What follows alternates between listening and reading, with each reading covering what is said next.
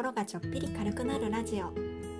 お聞きいただきありがとうございます。この放送は子育て中の専業主婦モカがおしゃべり得意じゃないけど音声配信に挑戦していくチャンネルです。これから配信始めてみようかなと思っている方のご参考になれば幸いです。どうぞゆるりとお付き合いください。こんにちは。スタンド FM 勝手に応援サポーターのモカです。昨日はやっぱり有言実行しようと思う話ということで過去の配信でゆっくりお返事させてくださいと言っていた分6回分の放送のコメント返しをまたやっていきますというお話をしました。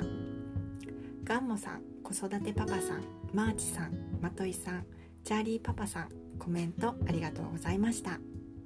昨日は98回目の配信にいただいていた10コメントにお返事できましたのであと43コメントです。引き続きお返事していきたいと思います。ありがとうございます。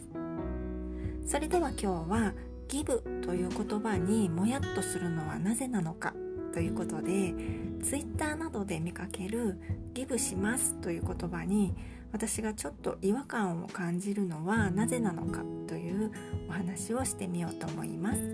よかったらお付き合いください。以前117回目の配信でギブという言葉があんまり好きではないというお話をしたんですがその時は主に音声配信のことをお話ししていてそれなりにその配信で納得して終わっていたんですよ。裏のおばあちゃんの話ですね。だけどやっぱり Twitter とかで「ギブします」とかって書いている人を見るとなんかもやっとするんですよね。それがなぜなのかずっとわからなかったんですけどちょっと気づいたことがあったのでお話ししてみようかなと思います。Twitter って文字で自分を表現する場所なので自分がどういう人なのかとか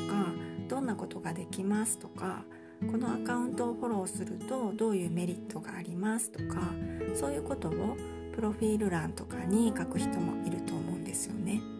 それでプロフィール欄とかツイートとかに私はギブをする人ですみたいなちょっと言葉は違うと思うんですけど書いている人をたまに見かけるんですよ。おそらくねすごくいい人だと思うんですよ。積極的にギブしますってね。んだけど私はちょっと心がざわざわするというかなんかねちょっと離れたくなるというかそうなってしまうんですよね。その理由がねずっと分からなかったんですよ。すごくいい人そうなのになんで私はざわざわしてしまうんだろうってずっと思っていたんですけど一つの仮説を思いついたんですよね。ギブしますというアピールがね私は優しい人ですよとかいい人ですよってアピールしているように感じてしまうということです。別にいいんですけどね。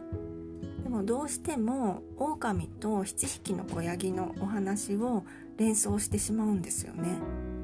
狼が子ヤギたちをね食べようとして「お母さんですよ」って外からね鍵を開けさせようとするじゃないですか。あれを連想してしまうんですよね。お母さんですよって言ってるけどね狼なのでお母さんじゃないじゃないですかそんな感じで無条件にギブしますという言葉を素直に信じられなくてモヤモヤしてしまうのではないかということです。これが具体的に例えばプログラミングに詳しいのでその知識をお伝えできますとかだとそこまでざわざわしないと思うんですけどね。